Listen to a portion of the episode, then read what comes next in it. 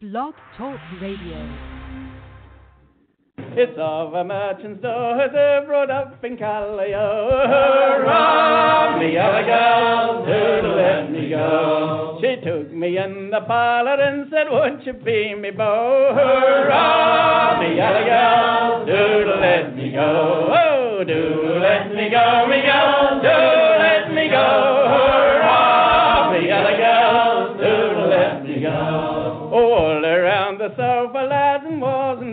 go? Hurrah, me yellow girl, do let me go. And about the hour of twelve o'clock, her home and come home. Hurrah, me yellow girl, do let me go. Oh, And welcome. I am your old pal, the King of Horror, Andy G, welcoming you to this side show of Talking Terror, which we are calling the Cinenema, with myself and the Ghoul D. Keith. We're, tonight we're going to be talking about the Robert Eggers film The Lighthouse, starring Willem Dafoe and Robert Pattinson. That song is actually by A.L. Lloyd, called Doodle Let Me Go, which is an old sea shanty. So I wanted to kind of set the mood for tonight. Uh, and of course, I am joined by him, the D. Keith. Hello. Avast ye mateys. Bend down, grab your ankles, and prepare for your enemas. What is up, everybody? get ready to get it flushed out. So yeah, I thought that that song was appropriate. Thought it was a good way to set the mood for tonight, talking about a nautical horror film. Absolutely. It's it's it's naughty and nautical, all rolled up into one, man. and uh, for those of you that are tuning in tonight, the Cinenema, like I said, is a side podcast that the Ghoul and I are doing. Uh, we're going to be, yeah, well, we'll see how we do. It's not going to be weekly like Talking Terror. It's just going to be whenever we get to the theater and we find a movie that we really want to talk about and do an episode for. So we're doing The Lighthouse tonight, and who knows what's uh, in the future. Uh, but that's what this uh, podcast is all about. Not just horror films, but comedies, uh, dramas, action movies, the Marvel movies, the DC movies, everything in between. We go to the movies a lot. Of course, the Ghoul, you know him. He's got the A list, so he's always going. Mr. Special that I is. Yeah, no, again, we uh yeah, like like we mentioned if you if you tune into the normal show, mentioned it last night, the idea of this is to kind of uh, uh, me and the King, we see a lot of theatrical films, and like you Mhm. said, I see a lot, a lot of the- theatrical films, three a week at the minimum, if and when I can. Um, that being said, we love movies. We love talking about movies. We love all kinds of movies, comedies, indie films, thrillers, dramas. I go to Indian movies. There's all kinds of stuff that we see, man. Uh, women, whoever, you know. I'm just blabbing away, of course. Um, so, so yes, this uh, again, we don't have any direct plan for this. There's no rhyme or reason behind it. When we kind of feel like doing it, or we see something, I see something, he sees something, and he's, you know, hey, dude, go see this movie. Bam, do it, and then bam, we're gonna get on the air and talk about it. So, and we'll talk about other things too. We might breeze into other films that we might have caught, trailers that might have piqued our interest, that kind of deal too. Yeah, that's a good uh, a starting point uh, for this episode. Uh, trailers, uh, because they do present some before the movie. Obviously, if you see it theatrically. Uh, there were a couple, and the one that I saw uh, for the Lighthouse, uh, the ones I saw was Uncut Uncut Gems with uh, Adam Sandler, uh, Knives Out, uh, The Turning, and Waves were the trailers that were before the Lighthouse for me. What about you, Ghoul? What did you see before the movie? Uh, I believe I saw pretty much the same exact ones. Um, I, I, obviously, I think your trailers are going to be determined by the theater as Mhm. well Yep. as you know whatever the movie is in question. But uh, yeah, I, I don't think we also always have to talk about the trailers attached to the movie that we might be discussing. We could also be talking about trailers that have just piqued our interest from other times that we've seen things. But uh, yeah, out, out of those four that you mentioned, you know, the turning looks really interesting. Um, Mhm. I also find it to be a very fascinating thing. We're looking at, I think, if I'm counting right, at least three horror films coming out in January of 2020. Yeah. You know, it's like there's a new new point of release for horror films all of a sudden. Yeah, because that used to be the dumping ground for movies. Like January is the month that you release your movies that you have no confidence in. Let's just dump it and see how it does. If it does great, great. If it doesn't do so well, that's okay. It's only January. But it seems like the ghoul, like you just said, it seems like horror is kind of taking over January and kicking off the new year, and in a great way, I think, because these are solid movies that I saw trailers for. I didn't, I wasn't disappointed by any of them. Yeah, no, they they all look fascinating, and uh, and, and you know, from what I'm seeing, I like the atmosphere behind them. I like, you know, what they're showing me. I mean, obviously, look, like I complain a lot about on the on the regular feed. Um, you know, I do feel like these trailers are starting to show a little too much, whether it's that they're too long, too many, too often, whatever it is. Um, it's it's bothersome to a degree, and I feel like you know the one that hit me the most recently with this was Terminator: Dark Fate. Uh, I wish that there was a way that you know I could know from the movie theater what exact time my movie is starting.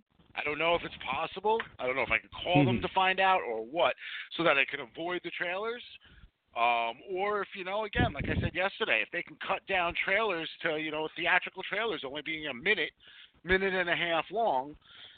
And you know what? If you want to follow up, if you want to see a longer trailer, if that movie piqued your interest, you know we're we're living in an age where we have computers in our hands every single day.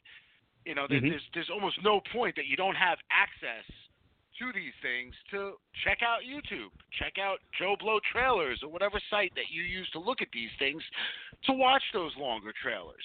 Because I feel like you know, like we saw with the Pet Sematary movie, we saw it with you know with Dark Fate. Uh, I'm I'm hoping it's it's not going to ruin a bunch of other movies for me. Yeah, that is a problem with trailers. Uh, Knives Out, I thought, really did well. Uh, that trailer that was before the Lighthouse because it didn't show you too much. It kind of gave you a couple punches and showed you what it's going to be about, but it didn't reveal too much. I felt like the turning, it showed you a little bit too much, a little bit too much of the horror that you have to expect. Uh, Finn Wolfhard, though, I do like the fact that he's playing an antagonist in the movie. He's not playing the hero. He's not playing the character from Stranger Things. He's playing more of a dark character, and I like that turn, Mhm. literally. yes, he definitely looks like he is. uh He is, I guess, the antagonist, or at least one of them. It looks like it's obviously between the two kids.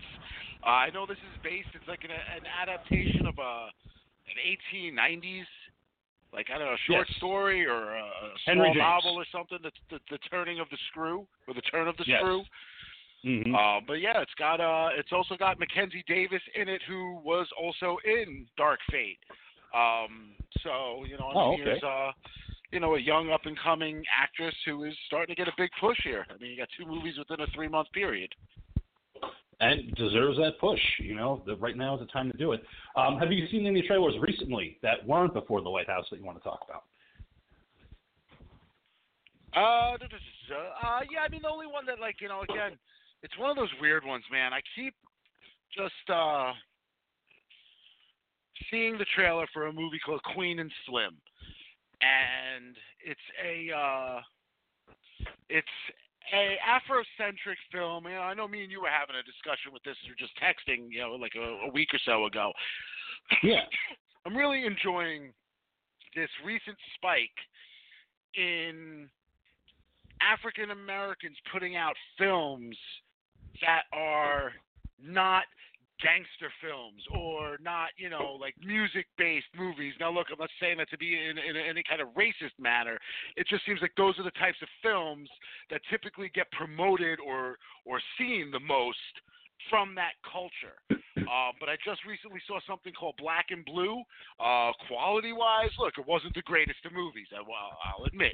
Hmm. I thought that the plot, I thought that the story lent towards it led strongly towards being able to give us a really good message. That movie could have really said something strong about the, the the disassociation and and how people are feeling right now between you know this divide between the the, the police and between you know people in general and then you add that extra layer of this woman being one a female two an african american female and then three a cop you really could have layered in a much deeper message throughout this film that just wasn't there tyrese gibson dials in his performance i've never seen something so wooden in my life these Mm. people were living in new orleans by way of new york and la you know, like listen, Oh. man. There's uptown, there's downtown, and then there's the, you know, the the sticks of New Orleans, and they all have different accents. Nobody had an accent at all. You know, you don't got to be talking like the Raging Cajun or anything like that. But come on, you know, just a little bit, just give a little bit of something to let us know you had this fantastic setting, this fantastic place that you were you were making this movie. You needed to really exploit that. Um, but yeah, so Queen and Slim, geez, yeah, so there, look, there we go. See, that's me going off on a tear. Uh, Queen and Slim looks very entertaining. It looks like something in which, uh, almost like a modern day Mickey and Mallory, Natural Born Killers esque type of vibe is what I've what I've seen Mhm. from it. Yes, because you were the one that told me about Queen and Slim, and I checked out the trailer, and yeah, I definitely got that. Uh, but I couldn't agree more with what you just said, where it's you have Afrocentric films that are coming out that aren't all about the ghetto. It's not all about drug dealing and gangsters and things like that. It's actually you know family centric films, but thrillers and dramas and things that are coming out that are really entertaining and capturing my attention, like Waves, um, the A24 movie. I still don't really even know what the movie's about, but I'm like, you know what? I kind of want to go see it just to get a feel for what it really is. you know, it, it's just it got me though that trailer for some reason. I was I want to see Waves. Yeah, that um, that movie again is a uh, a family centric type of film. You know, it's a look into the life of an African American family living down in like Florida, if I remember correctly from what I read Yes. on it. And Mhm. it's, you know, again, it's not like one of my favorite movies is, um, God, of course I'm not going to remember the name of it. Higher Learning. You know, it Yes, yeah. It showed like all these these these differences between races and male and female and all of these things but it did so in a way that was respectful and didn't didn't offend it didn't club you over the head. You kind of understood why each of these people went in the directions that they went in. And i feel like that's something that got lost amongst a sea of other films that started coming out afterwards in which things started becoming more of like a joke all the time. Um I like seeing something like this. I, I I love the fact that we're having movies come out right now that are showing positive role models and influences to younger generations and to other people and to people like you and me. You know, people who you know maybe like you know like again I can't speak for everybody, but like you know the doc I can at least attest to a situation he had when he was in college, and that situation led him to have a distinct fear of being one in Afrocentric neighborhoods, ghettos, and whatnot Mhm. like that, but two of African American people in general as well, due to something that occurred to him at a at a like a Seven Eleven or a store or something like that. Um, you know, so I understood his fear for it, even if I didn't share that fear. Um, I feel like movies that kind of can show these people as people, as families, as they are, to show that they're really not that different. And whatever differences are there, they might be cultural, but they're not these huge, gigantic gaps that everybody wants to make them out to be. And by everybody, I mean the media. I mean the people that are fucking feeding these differences down our throats to make us Yeah. feel afraid, you know. And that's that's the problem these days. Yeah, and it's it's not a thing of also like whitewashing. You know, it's where it's very much Afrocentric, where the writers and directors have their hearts in the right place. It's not white Hollywood trying to make a movie about a black family and trying to be on the right path and trying to do the right thing. And that's what I really love. That that's where it's going now, where it's not all about white Hollywood anymore. It's actually now a renaissance that we're having. Yeah, and it's not, you know, directors and writers and, and people of that culture being white haters either. They're just Right. creating stories for their people, you know. And uh, yeah, I'm sure there are plenty of white people out there be like, oh, well, that's racist for them to do that, this and that. Listen, the reality is this, you know, for years we've all had movies made that, whether it was by purpose or whether just simply circumstance, a lot of white people movies out there. So go fucking enjoy all those white movie people out there. You know, I know my biggest complaint was always talking about, you know, like I don't know, they remade The Honeymooners and decided to throw, you know, a Mhm. black cast into it. Like that I don't like, only because, you know, like listen, you guys could create your own stories. You know, you could create all your own things here. You know, what was it? Uh John Henry Irons You know, it's Mhm. not like we walk around and like, hey, I'm going to make a movie about John Henry Item, uh, Irons, but you know what, I'm going to make him white this time. You know, like we don't. I, I at least myself don't think in that nature. You know what I mean? Like that character, that story was based in that way. You know, like, hey, down the road, I'm going to remake Django Unchained, except I'm going to make Django a white dude. Like, no, that's ridiculous. That takes away the effect of the entire story and the snapshot of what it is. And it's me just capturing somebody else's magic and just trying to steal it. You've got your own tales. You've got your own ideas. You've got your own thoughts, man. Put them the fuck out there. We want to see it. I know I do. Yeah, I do as well. I mean, it'd be like remaking Good Times and setting it, you know, with the white family. It's like, no, you can't do that because it was done and it was done really well back in the '70s. We don't need a, a reboot with the white family. I know they uh they they recently did the All in the Family thing with Woody Harrelson and uh Marisa Tomei, who was fantastic. Did you catch that? I know that there. I did catch that. Uh, Woody Harrelson, I don't feel like he did as as well as I thought he could have. Uh, but Yeah. Tomei was great. She really was. She, you know what it is? Is she just has that natural accent. So it just, you know, her just throwing that out there, the way she was, the way she sounded, it just was, it was spot on. Gave me like the chills. They're doing it again, except this time I think they're doing it with uh, All in the Family and then Good Times instead of the Jeffersons. Okay, well that could work. Yeah, I, I don't know. I, I didn't like Woody Harrelson at all. I mean, to me, there's only one Archie Bunker, and that's Carroll O'Connor. And he was just doing a really bad kind of impersonation of Carroll O'Connor as that character. It was just didn't land weird. It was Yeah. it was and that's what Yeah. I didn't expect. You know what I mean? Like I, I get that the character was who he was, and whatever racial issues and and all of that. He's a bigot. He's this. He's that. I never took it as him being effeminate, and the way Harrelson was playing it was Yeah. effeminate, which just didn't feel true to that character. I don't know if they have him coming back or not, though. That I haven't seen. All I know is I saw an announcement about it. Okay, well, I'll still be checking it out. I mean, it's still fun to see them, you know, do these old episodes and then bring for a modern audience, and it, it's a cool idea. Um, but uh, yeah, I wanted to talk about because we're going to get into the lighthouse a little bit, but I wanted to talk mostly about uh, Ari Aster versus Robert Eggers it's something that I see a lot where people talk about Midsommar and Hereditary as they're just classic artistic horror films, thrillers, what have you and people talk about Robert Eggers in the same way. Personally, I'm more of a fan of Robert Eggers. I think what he's doing is kind of like a breath of fresh air, and he's doing something different. He's setting his movies in different centuries. And Ari Aster, he's doing his own thing too, but for some reason, I just can't get behind what he does. I just don't think he does it as well as Robert Eggers does. And I wanted to get your opinion about the two and what you feel about them. I think there's room for both of them, man. I think they both bring very distinct, different visions to this quote unquote elevated horror genre. Um, you know, which is what both of their you know their their oeuvre of films has been thrown into. You know, I have not seen Midsommar yet. Uh, that is one that you know I know it's available on Xbox. I just haven't been able to just throw the money into getting it, which is silly when I think about all the other things I spend money on. But you know, just again, it was just one that I haven't done yet. I have not just made that commitment.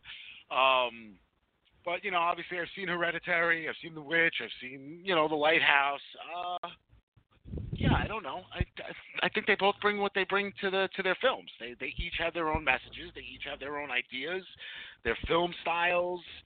You know, that's uh, and that's fine. I, I don't feel like there's any need to really put a comparison out there. I'm happy to be able to watch movies from both of them. Yeah, I just I, I guess it's just because uh, we've seen Hereditary, we covered it on the show, and I've gotten to many arguments about Hereditary about what I didn't like about it and what people do like about it. And it's the same way with The Witch.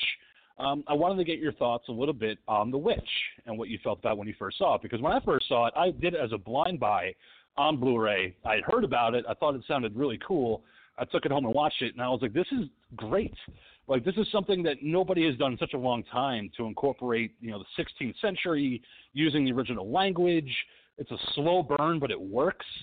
Um, what did you think the first time you saw The Witch as like this brand new film?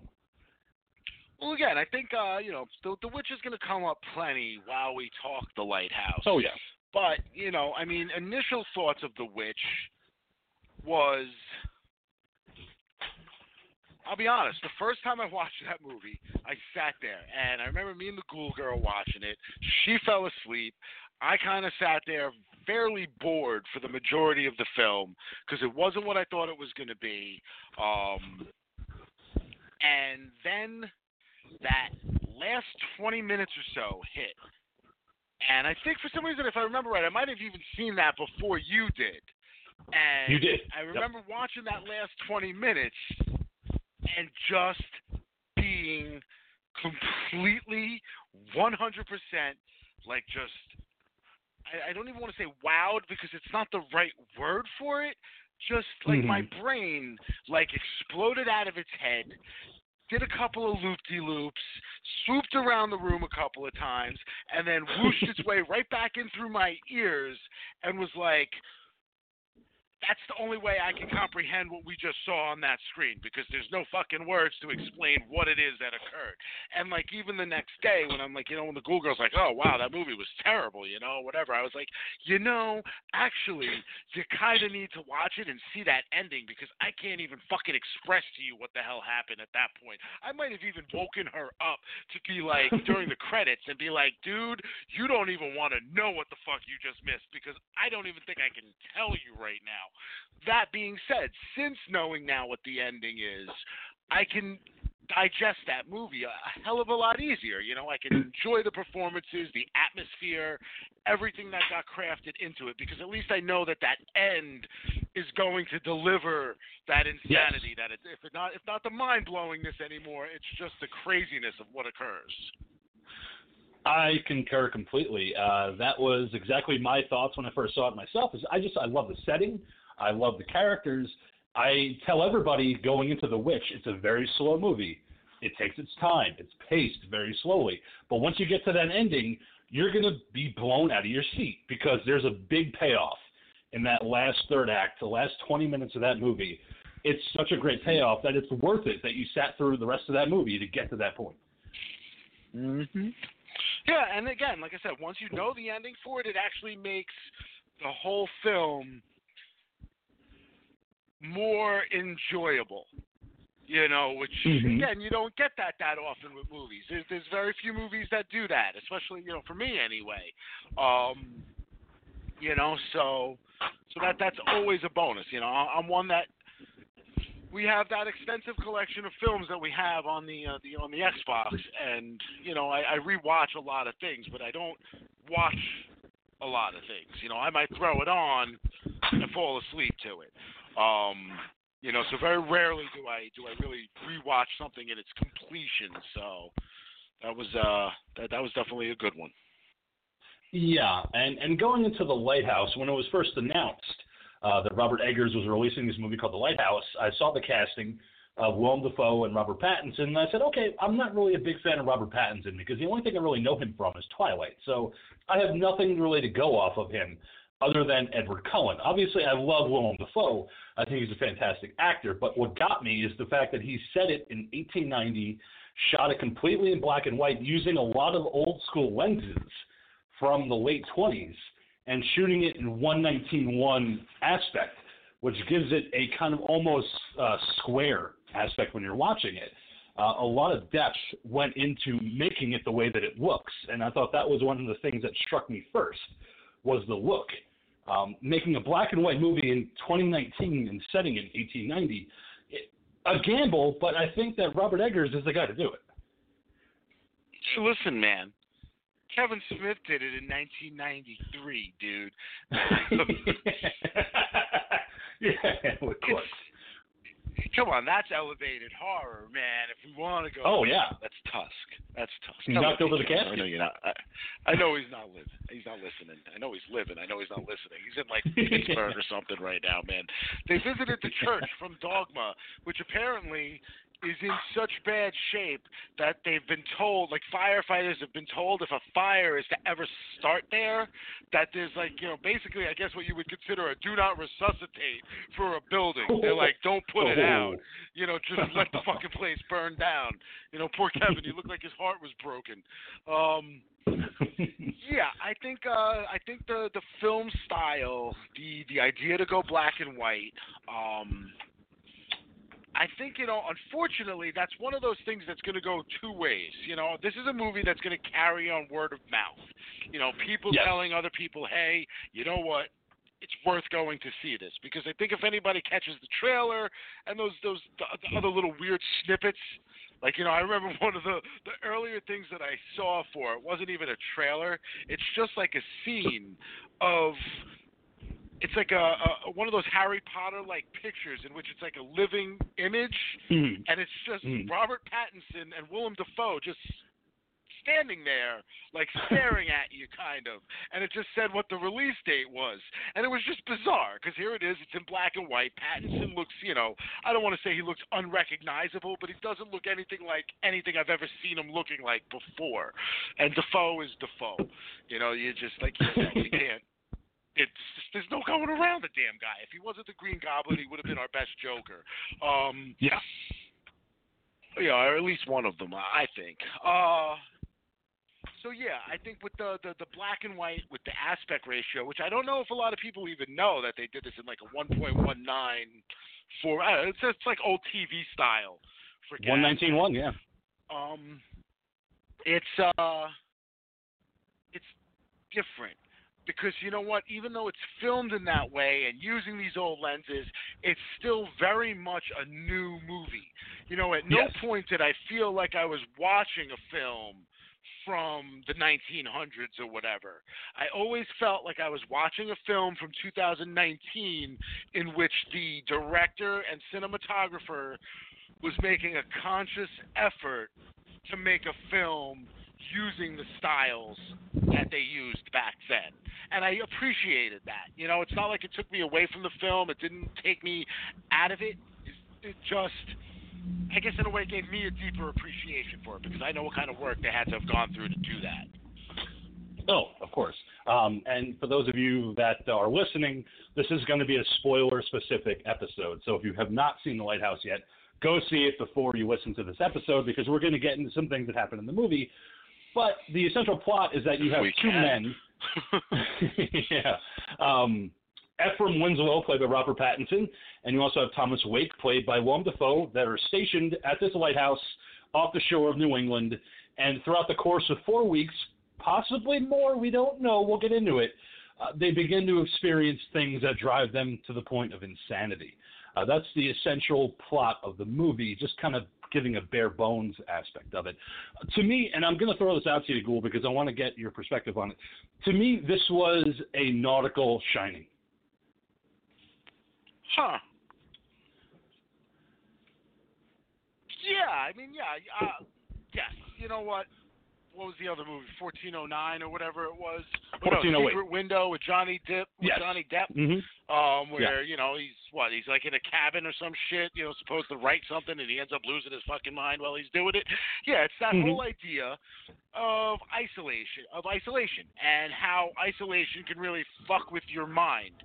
And I think you know one thing that we just completely take for granted in this day and age, and why this movie works so well by setting it in the time that it does, you realize how little people had to actually like entertain or do when you know especially when you had a job that literally required you just to be one watching the lighthouse and watching the lamps and the other guy was just his gopher you know go do Yeah. this go do that go dump out my shit pot and, and that's that Yeah, that it, and that's one of the things that I really did like about this movie is that it doesn't have a lot of dialogue in the beginning of the movie. It's not a lot of uh, back and forth with uh, Wake and Winslow. It's a lot of Winslow doing the chores that a wickie does, which is basically taking care of the lighthouse, like the Ghoul had said, refilling the lanterns, taking out the shit pots, collecting the food, doing all these very menial but backbreaking tasks. And then you have Wake as the captain between the two of them, kind of just reprimanding him whenever he can, calling him a dog, telling him that he's not doing a good enough job. They built the tension, I thought, really well right away between the two of them. Like there's just a very much an antagonistic kind of relationship that they have, kind of right off the bat. Well, the movie does that to you right off the bat. You didn't need to see these guys or them interacting with one another to, to feel uncomfortable. If there's one Right. thing that this movie kicks off with, and you know, like I said earlier, I yeah, I saw this over a week ago. You know, I want to say I saw it like last Monday, if I remember right. Um, And it Mhm. was kind of you know hard pressed as I'm sitting here trying to think of you know wow what did I see because I've seen well five other movies in between since then, not counting what I've seen on television.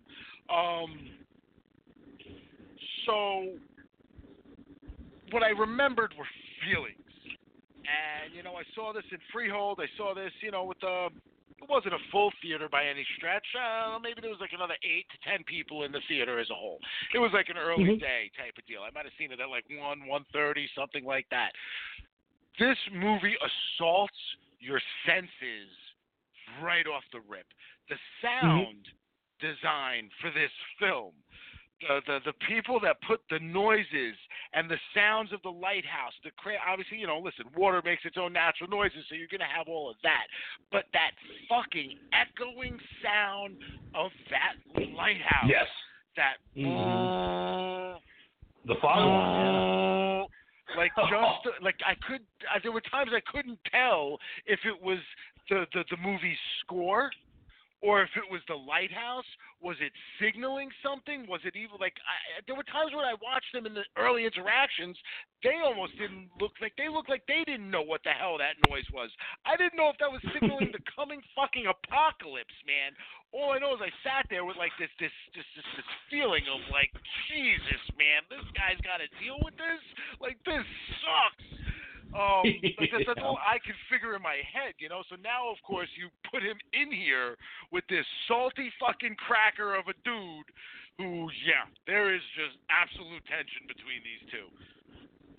and it, it works right off the bat. We also have uh, Winslow finding the uh, the little figurine of the mermaid that to entertain himself sometimes he masturbates to a lot to pass the time because, like you had said, Ghoul, not a lot to do with that lighthouse except drink and man the lighthouse. So I'm just gonna jerk off a lot. Well, you know, well, that's the thing, though. You know, he came there to learn how to be a wickie. You know, to Yeah. learn how to tend the lighthouse according to whatever rule books and whatnot. The two of them are supposed to be switching off. Dafoe is supposed to be teaching him how to do these things, and instead, what you're getting is is Dafoe kind of monopolizing the light, you know, telling him like, look, I'm the only one that tends this light. You have to do all this other stuff. So, you know, in some ways you kind of feel like, okay, maybe it's just his his mentorship. It's just his style. But on Right. the other hand, too, though, you do have Ephraim trying to do everything proper. You know, Dafoe's character, he sits there, he's uh, Tommy, he starts bringing out, you know, the booze, and he's like, you know, just drink, and he's like, no, you know, I won't do that because, you know, that's against whatever maritime law and rule, blah blah blah blah blah Right. blah blah. Um, but yeah, to watch as like even from him descending from that rigidness to kind of sliding into finding this thing and yeah, just jacking it on a ring. Like it's like you I know you know him from Twilight. I know him from the Harry Potter movie too. I know it was only one movie, Yeah. Cedric Diggory, but he was a fairly important character in the overall scheme of the Harry Potter films. Um yes, I've watched all the freaking Twilight films ad nauseum. Um, it is on my regular bedtime rotation, all seven of them, or however many of those there are. Were there five? um, right. yeah, there's four Hunger Game movies, five Twilight movies. I don't know, whatever. It gets me to sleep. Um, but but yeah, so I'm quite familiar with him. I know he's our Batman coming up, so yes, you know, I'm. I, I'm trying to be able to willingly look at him and take Uh. him for whatever it is that he's performing as because I need to be able to watch this next movie and be like, okay, you're Bruce Wayne, you're Batman, give me something. I hope he bulks up a little bit because seeing him in in the lighthouse, you know, he he's not he's not uh, Batman to me. He's he's not bulky. He's not muscular. You know, he's just a skinny kind of guy in this movie. So it works for this movie because honestly, like I said, I I only knew Pattinson from the Twilight movies, and that's all I knew. And I'm not a really big fan of them. I liked him in the lighthouse. Like honestly, it was like seeing DiCaprio in Django Unchained, where I never liked DiCaprio until I saw Django, and I was like, you know what? He's actually really good in this fucking movie. Wow. And that's the way I felt about Yeah. Pattinson. I was like, he sold it in this movie. See, I think for me, and I think a lot of people, you know, there's that that that generation thing with DiCaprio because he's similar in age. You know, like Yeah. I remember him in Growing Pains. I remember, you I know, seeing him in Yeah. Gilbert Grape and so forth and so Yep. forth, and always cheering for that kid. You know, you know, you know I mean, there was the, uh, a Boy's Life. Um, oh, Mark Wahlberg, great movie. the ba- the Basketball Diaries. Like he's Yeah. in a lot. He's been in a lot of films that were just ridiculously great, and his performances were always fantastic. And again, though, like uh, one thing I always say with him is he always ends up picking these movies and he picks these roles and he does great in them. The problem is he just always ends up in a film with somebody that just happens to do a little bit better. yeah, yeah, uh, no mistaking that. Um, He got his but like we, we like we had talked about though, um, with uh, Dafoe as uh, Wake, you know, he's the guy that takes the night shift, so that way Winslow can take the day shift and do all those menial tasks. Uh, one of the scenes that you see him in, he's on top of the lighthouse, stripping completely nude, for no apparent reason, and just looking into the light, and that leads to Winslow going, "What the fuck is he doing? Like, why is he naked? Why is he on top of this lighthouse? Like, what is going on?" like right away they kind of give you that something is not right like something is, is weird they give you the visuals right away with uh winslow when he walks out into the water he sees all the logs in the water and then the body uh, right away like they're very kubrickian i think in a way with a lot of these things Yeah, I mean, again, they've uh, they've established the isolationism. They've established this this tight, you know, claustrophobic type of location.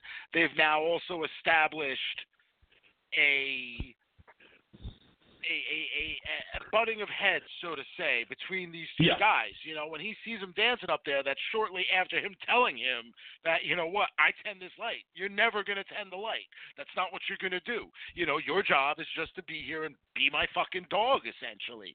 Um, yeah so, you know, like they, they they've put all the building blocks in place for you to have character have not only a mental breakdown, but for you to also now question did the other character that's already there suffer this breakdown and is insane himself?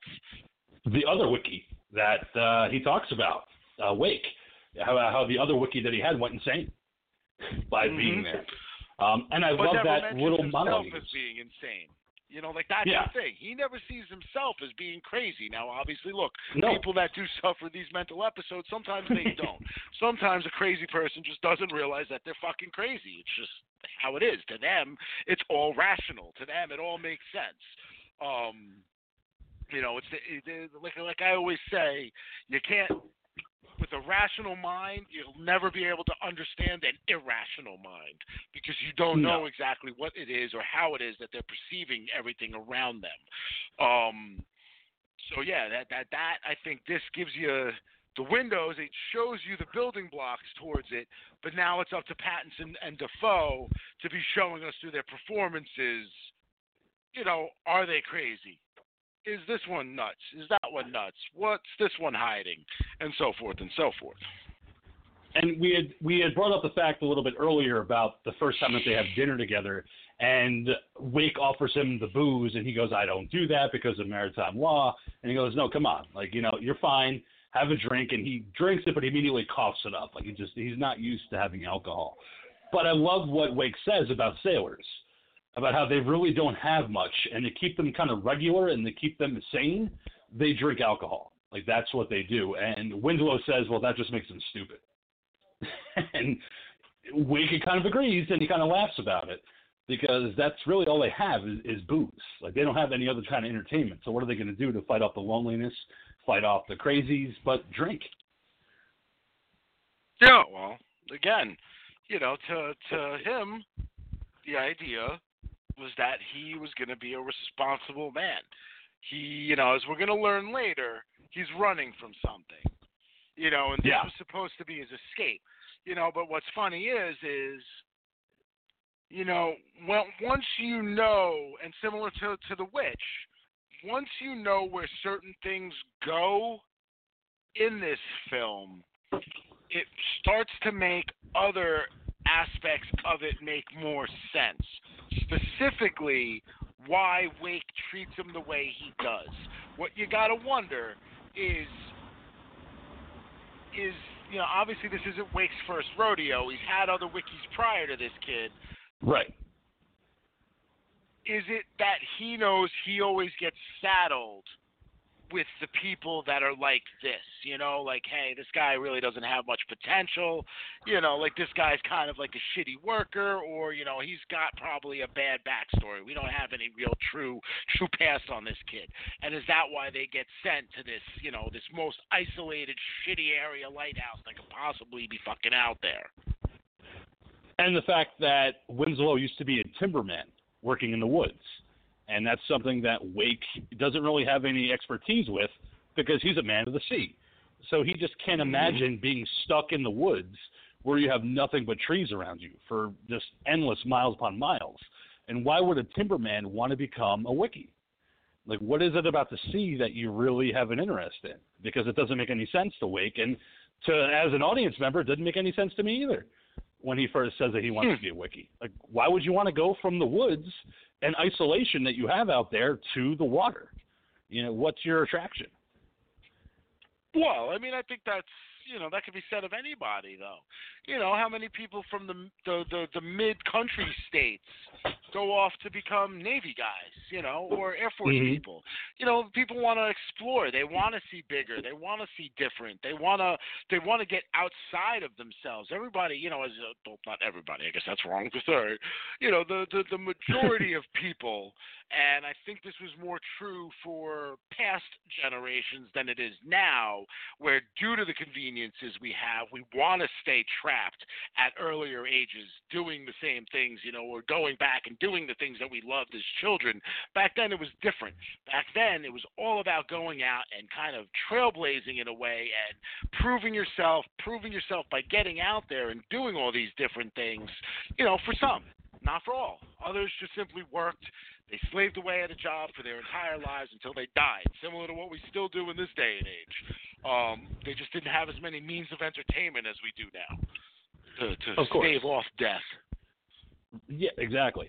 Um, and another thing that I really like about this movie is that while it's a small cast film, where you only have Robert Pattinson and Willem Dafoe in this movie, I think the seagulls are an entirely different character in this movie of their own ilk, including the one with the missing eye that is constantly just antagonizing Winslow at every chance that it gets. Uh, you know, knocking on the window when he's trying to sleep. You know, standing in front of the doorway when he's trying to get by, trying to scare that seagull away. And it leads to Wake saying you can't kill a seagull because that's the soul of a sailor that passed away. And if you kill one of them, it's a bad omen. Like you're going to bring bad luck wherever you go. And I thought it was such a great tell as to what is going to happen.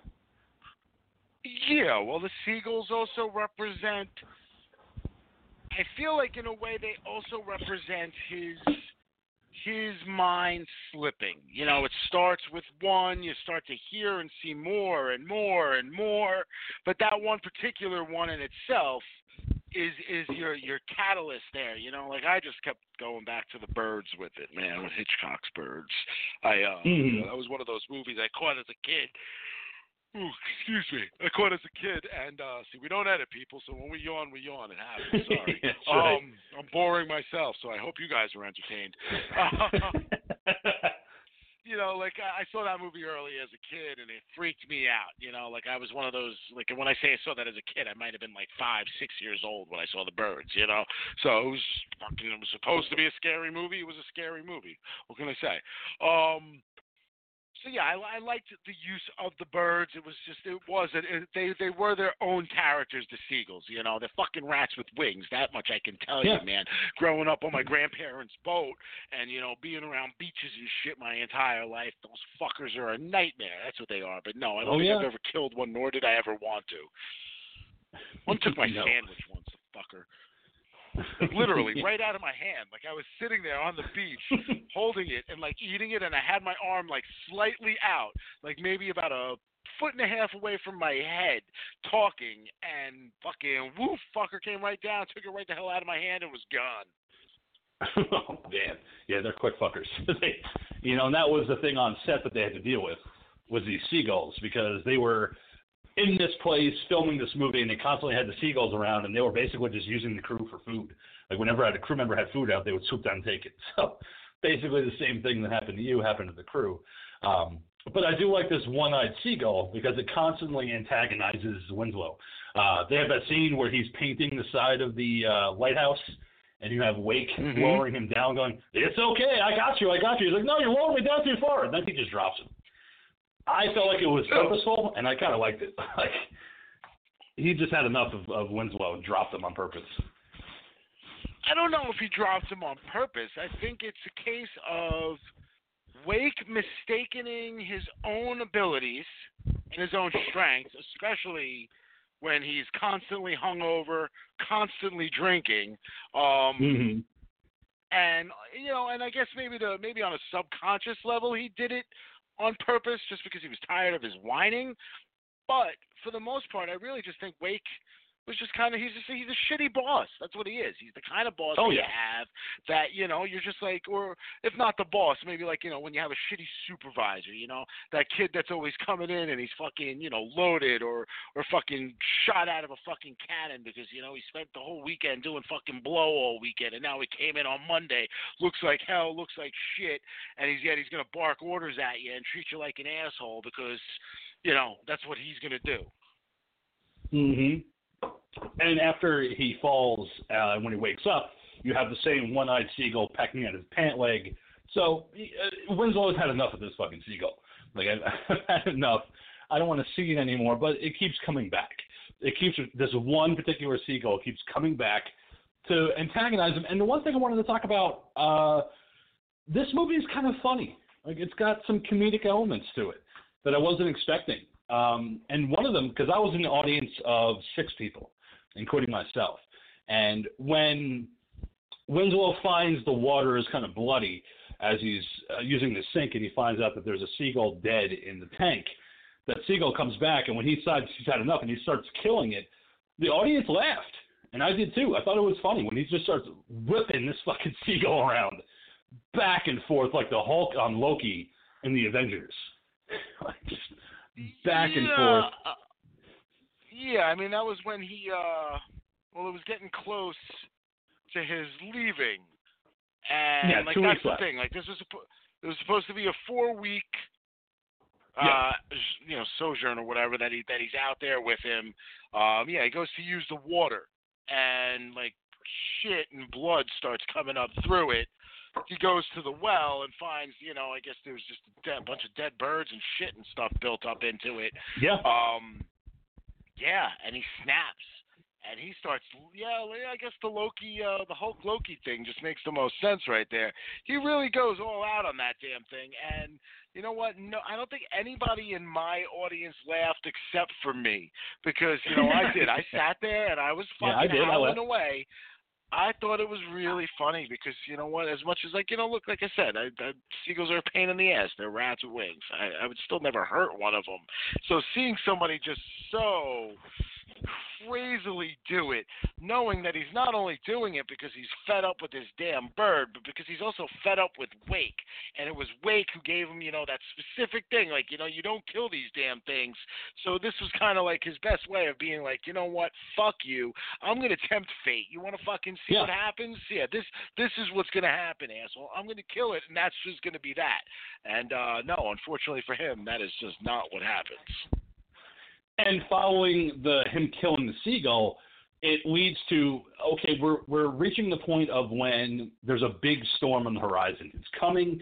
Uh, the ferry's going to come to pick us up. So we're just going to pass the time and drink. And this is when it gets into that aspect of the movie where now all they really have is alcohol, and it becomes cent- uh, such a central figure to this movie where they have nothing to do now except to get fucked up every night, you know, just getting the booze out and drinking and drinking and drinking which leads to more arguments between the two about why Winslow can't go up into the light, why Wake is so protective of that light. I I just it's building and building and building like a pot boiling water, and I thought it was handled so well. Yeah. Well, and again, you know, we uh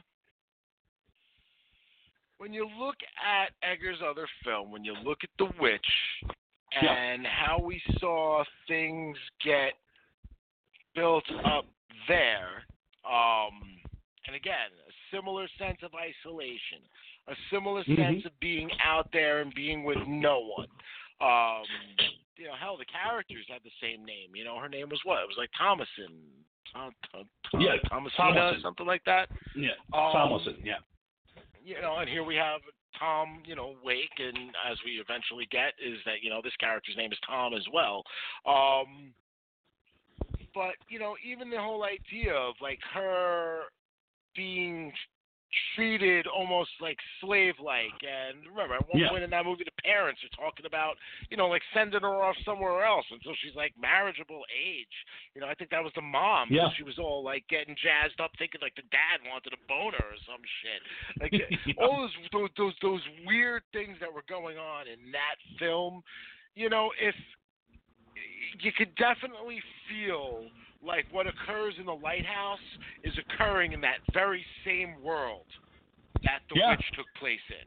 You know, like if you were to tell me like, hey, this is just, you know, 200 years later, I'd be like, makes perfect fucking sense, man. Holy shit. You know, he, he's related to her in some way, you know? Um it almost makes me wonder with the characters if maybe we're and again I get it, you have to have two people or whatever, which was regular up until a certain year when they then became, you know, you were able to man a lighthouse with one guy. But it made me wonder at times if indeed we were looking at one person here. And this was Yeah. just one man's descent, and these were actually just two sides of the same coin. You know, he's busy doing all the work, he's doing all the shit that he's got to do, but by night he's acting like a complete wild man on top of that lighthouse. Mm, and I'm glad you brought that up because there, uh, the lighthouse itself as a movie was loosely based on something that actually happened back in 1801 uh, outside of Wales at a lighthouse where there was a two-man team, Thomas Williams and Fucking Thomas Griffith. shaggers over there. Sorry. And yeah, well, what happened is in the in this particular situation, it was a two man crew. Uh, I believe it was Thomas Griffith that ended up surviving. Thomas Williams died. Thomas Griffith didn't want to be accused of murder, so he didn't let the body go out to the sea. He ended up making a makeshift coffin and placing it outside of the lighthouse so it was out of the place. He could just ignore it. You know, I didn't kill anybody. He died of natural causes. But a storm hit and the coffin broke open and you had the decomposing body of his friend, and the arm kept banging against the side of the window in the lighthouse, and it eventually drove him insane. yeah, it actually happened, and that's what led to three-man teams being incorporated to the lighthouse. So no more two-man teams. We're going to have three men. So if one dies, you still have two left. So that was what uh, came Funny. of that. And it's, so, it's just hilarious thinking about this. This dead body knocking against the lighthouse, and this guy going slowly insane, thinking that this guy's trying to get him. Fucking telltale heart, you know, like you're hearing that heartbeat that whole time, man. It's just this fucking constant. this constant just freak out. Um, but I, I, another, uh, like I said, a, a funny element is the next day after they get drunk, they go out and try to find a ferry, and the ferry doesn't come. It's not coming for them. So let's just, you know, go about our daily business, and the chamber pots need to be emptied. So Winslow, for some fucking reason, decides to go to the highest point on a windy fucking rock lighthouse to dump out this chamber pot, and it gets blown back in his face. I fucking I was holding my sides laughing so hard when all that shit and piss got put all over his face. Why would you go that high? Just dump it in the water. uh-huh. Uh, you know, again, no rhyme or reason behind it. I don't know if that's where he always does. If he's just not thinking, he's not thinking outside of you know. I don't know. You know, you're you're again, you're kind of like in this isolated area. I don't see why you don't just fucking walk down the one little spot. Maybe because it could have gotten I don't know. Maybe it could have gotten in the well if you did it in whatever other locations. I don't know. yeah. But yeah, It- it's it, it's it's always funny to think of other people getting that kind of shit and stuff all over them, but being somebody that at, at one point at a job that I worked, we had uh, plumbers on staff, and I remember being in the basement one time where the main drain line for the house had burst open. Thankfully, it's not like it coated me, but Bobby, the plumber, like when I got to the house, by the time I got there, like he literally from head to toe, and I mean like dripping off of his well coiffed hair down to his fucking boots, was just covered in shit. And like not Oh, like, oh hey, it's just the muck from the house, you know, shit. No. No, this was like literal feces. Like oh Mm. and it was just like horrific. It was horrendous. The idea of that is just yeah. It's it's disgusting, and and when he he- when he does it and he dumps it, and he just stands there for that like two beats, and then he just lets out that scream. It's like I'm right there with you, man. That's fucking terrible. Mhm. that, and I love how Wake goes, "You smell like shit" when he comes running back in. Why do you smell like shit? it's like, well, I was emptying the pots, but. This also leads to the discovery of the mermaid, which is another character in this movie played by Varia Karaman. Uh, this is a beautiful mermaid kind of laying on the rocks, and he and you have Winslow discovering her and pulling away all the seaweed and just getting turned on. Like she's got great breasts, and then he reaches down and sees that she's actually a mermaid. But again, a great kind of reference I got to The Shining with the woman in the bathtub in 237. Where she just Yes. reaches up and starts fucking laughing at him in his face, and he just gets so freaked out he's got to run away. Yeah, it's uh and again it was one of those I, I wasn't sure where this film was going and you know, like I say, as much as I might hate trailers that I see, this was a movie that didn't have a lot of push behind it. Like, you know, I had heard no, of it, none. I heard about it. I, you know, had heard little things about, you know, Pattinson's performance and, you know, how it's a, just a different and a weird film. So I really didn't Yeah. know if what I was about to watch was a movie in which, you know, he was going to find a mermaid and he was going to fuck the mermaid. You know, like, I don't, I don't know. Like, anything was possible as far as I was concerned with this film. So, yeah, when this occurs, I'm like, at first, I thought it was just a woman, and I'm like, well, how the fuck did some woman land there? That's weird. He must really be losing his fucking mind. But mind you, he did kill the bird, so we know that that's what changed the winds to begin with, and created right. a whole lot of other stuff. So, yeah, mermaid, woman, whatever it is, freaky as hell. That's what it is. Okay. Freaky was as. I'm scary. glad he ran off this It- time. it bothered me that whole because it's so silent, but you have that music overlay over it, where it's silent, but you have that kind of background music, like the winds and that that quiet music playing. And then when she starts laughing and screeching in his face, and he runs away but pauses to scream himself, it's a fucking creepy sequence. I was like, it just it worked. Like it's just it's a weird thing, and it brought up those memories of Jack Nicholson in that fucking hotel room, making out with the woman in 237. it made me feel bad for freaking Pattinson too, because you know what? It's like he can't escape these things. He dealt with No. them in Harry Potter. You know, he, he had to go deal with one of those challenges where he had to go swim underneath the thing to go save somebody. You know. Um, and what I wanted to talk about next is when he, after the mermaid sequence, after he's talked to Wake, Wake is telling him about how the ferry isn't coming, but then he mentions how long they've been there.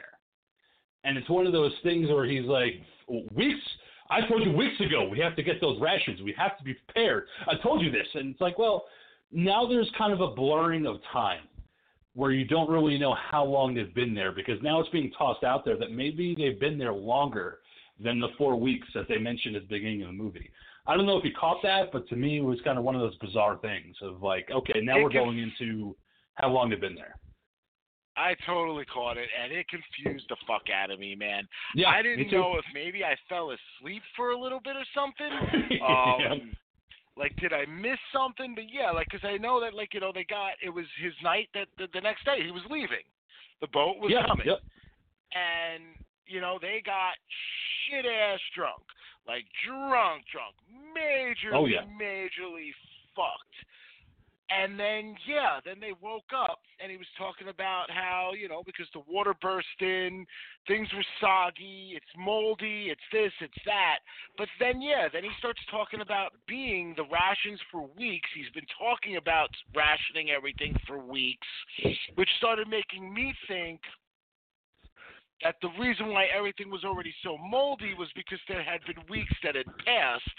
And yeah, like yep. were we not only here for four weeks and we've been here for months because yeah at another point he's like yeah that the ship's gonna come the ship's gonna come and he said the ship Yeah. was supposed to come two weeks ago or something like that and it was like He did. wait Yeah. a minute it's this bizarre mind meld of how the fuck long have they been there?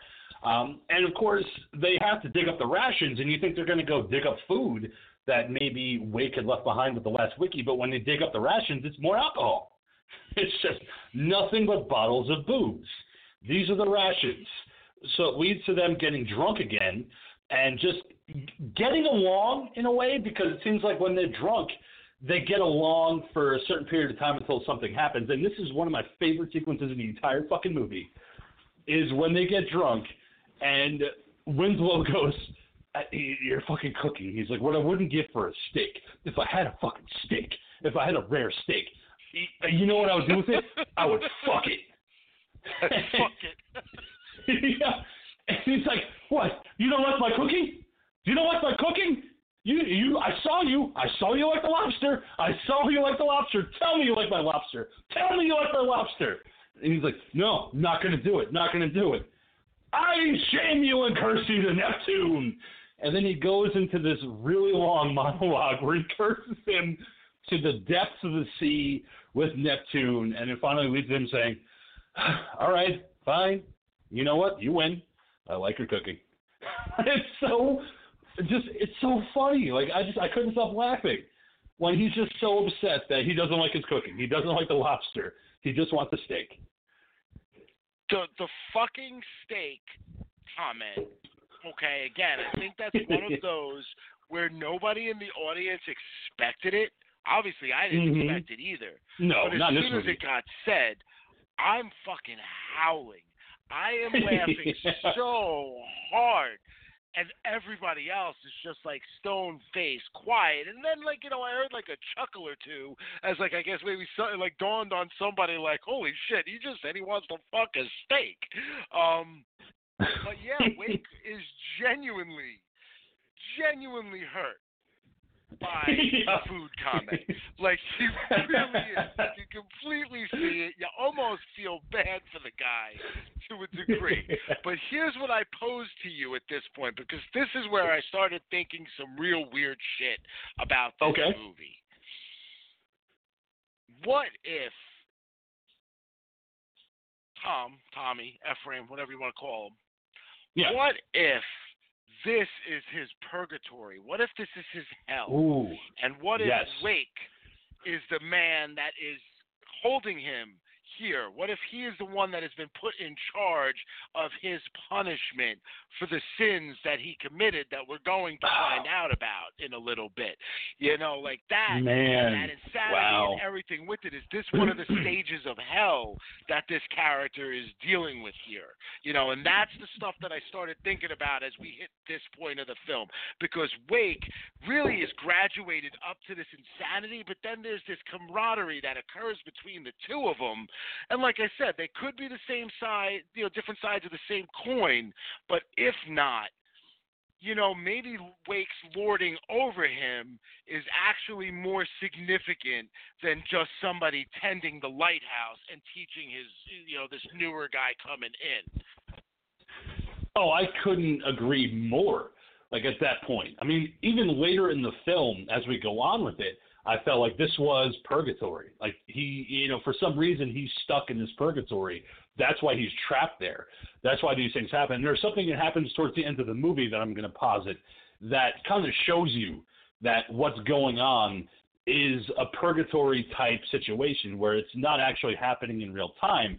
This is something that's happening because of what his sins were uh, against what he had actually had done. Um, because after that night with the, the whole argument about him cooking, we have Winslow trying to get the key away from Wake while he's sleeping, And I love the fact that they keep making Wake fart all the time. It's like he's I was sleeping. just gonna I was just gonna bring up the parts, dude. Like they established know? that early too. Like it's a nice little bit of levity that gets put in there. Yeah. It's subtle, but you know it every time it happens. And you know what? I'm an immature little shit. I still I find it. parts funny. Every time he farted, Hilarious.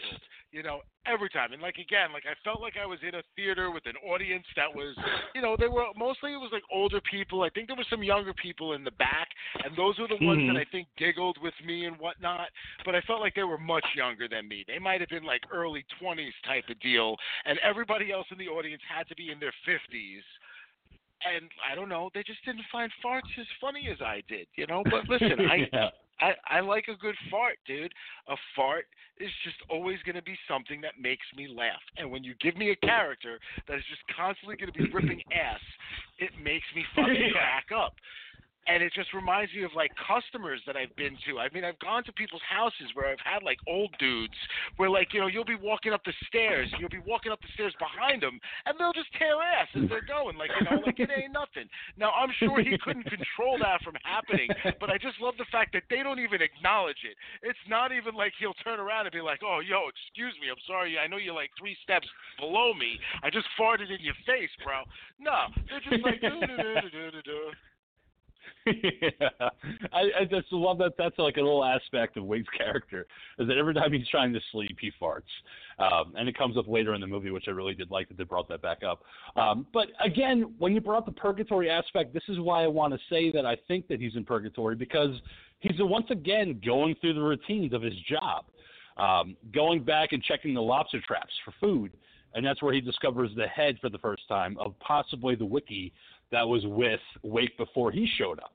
So is it really there, or is he imagining it? We don't know. We just see him seeing this and reacting to it. But it also leads to him going back to feeding the cistern and deciding he's going to masturbate one more time to that figurine. But now he has a much more vivid dream of the mermaid, and now he's plowing that ass, and he's just going to town on this mermaid, and you get the whole visual of her vagina like just this whole visual of mermaid vag that I never thought I would actually say anywhere except for this podcast. That you get mermaid vagina, but you know what? He's going to town on it. Listen, you know, look, we all grew up. We all saw the Little Mermaid. We all wondered. Oh, she's hot. You know, it's, actually, you know what? You know what's funny is you know they they did that live thing the other day, and you know Bonnie made a joke. She's like, yeah, she's like, oh, she's like, I bet you totally had a crush on Ariel, you know. And you know what? I'll be honest, I never did. I never though. I was never one to um. I never sexualized cartoons. Mhm. Uh, it just just never even like dawned on me in that way. Like I, you know, I would have to say like it didn't. Okay, that's not true. I didn't really think about it until like maybe I could sit there and be like, yeah, Princess Jasmine was kind of hot, but that was more about her Hmm. outfit than anything else. Um, Yeah. Prior to that, though, the only two times I'd say that like I looked at a cartoon and was like, wow, you know, that's that's you know definitely a sexual thing with literally two cartoons that were made specifically for that and that was you know Jessica Rabbit obviously in Who Framed Roger Rabbit and then Holli Would in uh Cool World oh, um, oh, Holli Would you know, is so hot. I'm sorry. portrayed by you know obviously in yeah. in real world portrayed by Kim Basinger you know in like Yes. the Yep. height of her career man um so like yeah that but yeah like I think I don't know yeah, Mermaid Vanish didn't really like faze me because you know what I've seen The Shape of Water and that I think got me more than anything else. Yeah. even though you don't see it, her description of it and her showing you with her hands, like kind of how it happens, was like, I don't ever want to think about it, see it, or need to ever again. But when it happens, it's like, okay, you know what? Interspecies, we're good. It's it's 2019. Yeah. It was a He's fun alone. visual though in the movie, you know, of seeing him just plowing this mermaid what he wants, but he just he can't get off. So he ends up breaking the little statue that he has of the mermaid because he just he can't do it. It's just for some reason all these things that are happening in his mind he just can't focus on coming. So he ends up breaking that statue. And what's left to do other than get drunk with fucking Wake again? And I love the chugging side by side sequence when they're just standing side by side and chugging these fucking bottles. Like just that's all that's left. So let's just fucking get drunk, and then we're gonna dance to sea shanties, and we're gonna fucking dance, dance, motherfucker, dance. Like you know, come on, that's all we got. And then we're gonna slow dance. We're gonna take it slow. Yeah. Oh, Again. I it was so uncomfortable. I don't know if it was meant to be that way, but I was just like, okay, now I'm a little bit uncomfortable. The fact that they're slow dancing and you have Wake singing to Winslow real slow and yeah, nah. Yeah, I think it was definitely meant to be uncomfortable. I don't see how else you take it. It's definitely not something that's meant to be taken comedically. It's not played for the laughs. It's played for just a uh it's not even like, hey, wow, that's so gay. That's why it's uncomfortable. No, yeah. everything about Nope. the situation, everything that leads up to it, everything about the tension between these guys. Like at no point do I ever look at these two guys and I'm like, yeah, well, he's gonna fuck the shit out of him. Like no, none of that ever enters my head. It's just like these two guys realizing that, like you know, as as a as a viewer, realizing that these Yeah. two guys, their mentality, their minds are so fucking broken and far gone Yep. All they've had for sustenance is booze and the occasional fucking lobster that this guy catches. Yeah, I never took it as gay. Like I never thought that like, you know, when especially because they almost kiss in that one sequence, I never took it as gay. I just thought it was two broken guys that have nothing but booze. They have lobsters and then they have booze. You know, that's all that they have. So it's yeah. They were gonna die. You know, I think that's what they were also realizing is like, hey, this, you know, if this boat doesn't come, we literally have no way to survive here. They don't have fresh water because of what happened with the well. You're surrounded by salt water. You can't drink that. You know, your your best bet is to hope you can catch some rain. But when you got that kind of wind, you get so much of a mix. It ain't gonna Yeah. happen.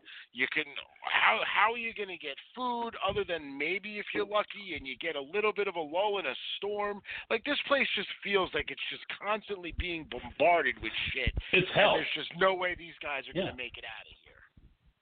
Yeah, to me, I felt like it was hell. Like they had that one sequence of Winslow walking through the rain, you know, with the stuff to feed the cistern, and he's trying to get the water, trying to drink some of the rain that's coming down, but he's also getting the seawater too, so he's spitting it out at the same time because it's not what he wants. Like he wants water and he can't get it. All he can get is seawater, and I thought that was a great shot of him just realizing I'm not going to get any kind of good water. I'm just getting fucking seawater in my mouth, and that's not what I want. Um, the, you know, what I want to talk about is the next day when Winslow's had enough, and he he. Well, I shouldn't say that because I want to go back to Thomas Howard. What did you think about the reveal of him saying that he, as a timberman, bludgeoned a guy to death and assumed his identity just so he could escape and go to the lighthouse? You know, I uh I actually took it differently when I heard it. Mhm. I actually didn't hear like maybe I just wasn't able to to grasp the way he was wording it or whatnot. Um I had taken it as the other guy had died in an accident. Like the Okay. logs had come free and that's how the guy died and what Thomas did was just take his identity. The guy was already Mhm. dead. It's not like, you know what I mean, anybody else is going to question, you know, who's who. Nobody else knew who this guy was. I felt like, you know, he was in a very similar situation in the middle of the woods that Yeah. he's now in here at the lighthouse, you know. So again, this is where I'm starting to draw this parallel of maybe he's in hell because he's being put Right. through the exact same thing all over again. Um, you know, and is this supposed to go on for him for time immemorial? You know, who knows? Uh, you know, for all we know, he wakes up every single time and ends up, you know, at some like new fucking nightmarish type of job like this and going through this entire thing in which he's got somebody lording over him every time. Um, but yeah, I took it as that guy died, not gotten killed by him, and he took the identity and therefore on the run figured he can get away and get out and escape that town because otherwise he was never going to get out of there. He was going to be forever, you know, stuck because he was like a poor kid or whatever, you know. Yeah, for some reason, I yeah, I get what you're saying, and I could ag- agree with that to a point. But for some reason, I felt like he actually did it. Like he actually committed a murder uh, in the woods. And the only reason I thought that is because when they have flashbacks to the person who's got blonde hair um, and his back is constantly to Winslow when he has these flashbacks, you see his body in the water earlier in the movie. So that's why I kind of felt like that was a sin that Winslow committed, and that's why he's constantly seeing the image of the back of this person's head. Because when he's drunk, he's saying, you know, I, I, I did it. I don't I don't know why, but you know, it, it happened, and trying to kind of make excuses for what happened. So I kind of felt was- like maybe it was purposeful. The reason why he was seeing the back of his head was because it was him. You know what I mean? That was the thing. Mm, Remember, yeah. he assumed he assumed this man's identity. So you know, Yeah. in his own head, it's a matter of him kind of coming to grips with understanding that you know you're losing yourself so much because you're you're so you're so caught in a lie. Like, uh, look, Yeah. I, I wasn't Yep. always Like, the oh, yeah. greatest of people. You know what I mean? Like I I I, I definitely had my my my day of doing Yeah. like you know some shitty grimy shit, and Yeah. you know I I remember living like that, and you know knowing that like you know like when you start building upon some kind of falseness of that nature and how it just starts to grow and grow and grow because you you kind of you have to live with it and then you have to even if you're not consciously building on it it's always there. So now that lie is the foundation of which everything else around you is is being developed. And it's really it, it, tends to be a shitty feeling because even though you might convince yourself eventually that you know what that's not a lie that that's what happened deep down you always know that it's fake and that it's false so you Yeah. know one of the things that I, I can say you know these days is that it's great not having to live like that or not feeling that way anymore man that is a wonderful fucking feeling uh, but that's Yeah. what I feel like. I feel like that's his guilt. Uh, again, like Yeah. I, I, like I'm trying to grasp. I remember he might have, he might not have been a, like he might have been able to help the guy or something, and chose not to. I don't think he specifically That could've been it killed the guy. I think Yeah. it was an accident of some sort that he might have been able to help, or he could have went and got help. But instead of doing that, he let the guy die and then claimed his identity. That could have been it too. Like, I mean, it, it's one of those things where I think it's ambiguous. I think Eggers wants to leave it ambiguous as to what happened to the real Ephraim Winslow and why he took the Mhm. identity. And that's what I think works so well uh, with this movie is that you could create so many different plot lines in your head of what actually happened to this person and why he felt the need to take this person's identity and become a wickie on this island. Um, when he wakes up the next day and he decides I'm off of this fucking island, I'm getting out of here, I'm getting a boat, and I'm just I'm leaving. Like I'm putting on my life jacket and leaving. But you have Wake running outside with the axe, going, "You can't leave me!" Like, and he just destroys the boat, which is his one way of getting out. And when he runs back in, you have this weird kind of game going on between Wake and Winslow at this point. And again, the parallel to hell to purgatory is played a lot in this sequence where Wake says, You don't even know how long we've been here. Like, are you even really here? Am I really here? Like, it's so well done the way that Willem Dafoe delivers these lines of questioning whether or not everything that's happened has actually happened. Again, like uh, like I said, he really starts fucking with you on Yeah. on a level that it like I said earlier, like this is one of those movies where it's like you don't feel like you're watching something that was made back then specifically because of some of the things that they're talking about. But then you know too, like, you know, when you think of like Plato and, and stuff like that, where they were there were these guys there that were great thinkers, you know? And then you gotta wonder too, how many of these people were just somebody like Awake who is not somebody awake, he was like like Yeah. wake. Um Yeah. sorry. Mhm. that you know, in like some kind of drunken stupor, just happen to like say some profound, like weird shit, and just somebody else took it and like ran with it, you know, and like that. That's the kind of stuff that I always like dig, you know, because I always try to think of like even that like in in, the, in a sense of like the Bible, you know. Who knows? Maybe somebody like happened to like mention something, and somebody else was like, dude, that's a fucking shit right there, man. I'm going with that. you know what? You're right, dude. You're right. Put it in the One book, God dude. is this dude, he's got a kid, man. His kid is him. They're both the same. They're all one fucking spirit. Everybody worship this shit. Um, you know, so so here you have Wade going on and on about all these different fucking things, man, and like you just kind of, just like the end of the witch, you kind of sitting there like, what am I watching? What have I been watching? Did I see anything? Like, like I- this this movie is fucking like, like I said with other films, it's like oil. When you sit there and try to grasp what it is that you were watching, it's just like it's it's there. You remember little things, but then you just are like, oh wait, it might not have been exactly that. Yeah, and that's why that scene works so well, where he's like, "You don't even know how long we've been here. Maybe you've been here forever. You don't know. You know, you are the one that chased me with the axe, like turning it around to Yeah. Winslow, saying, "You He tells chased him me he's with the it." one that fucking destroyed the boat. yeah. And Winslow's like, "Did I? Like, did I I don't even know. you know, just completely, just not even knowing what the truth is anymore, what reality is." Um, and I like the fact that I at felt this bad point for they Winslow.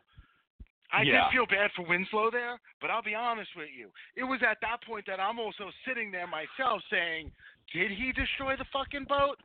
right. You know, like was like is this a case in which he really is fucking insane and he thinks that he's gonna escape and Wake's actually the sane one and that maybe Winslow did this but he's blaming Wake at this point? Like I'm really all over the fucking place. Like they really did Or- a great job of like creating this So good. chaos. or is Wake even real? Because he even tells Winslow at some point, "Am I even real?" Like, you know, I could be a figment of your imagination. You don't even know. Like, you maybe I'm not even real. Like, you know, it's like, what the fuck are you doing, movie?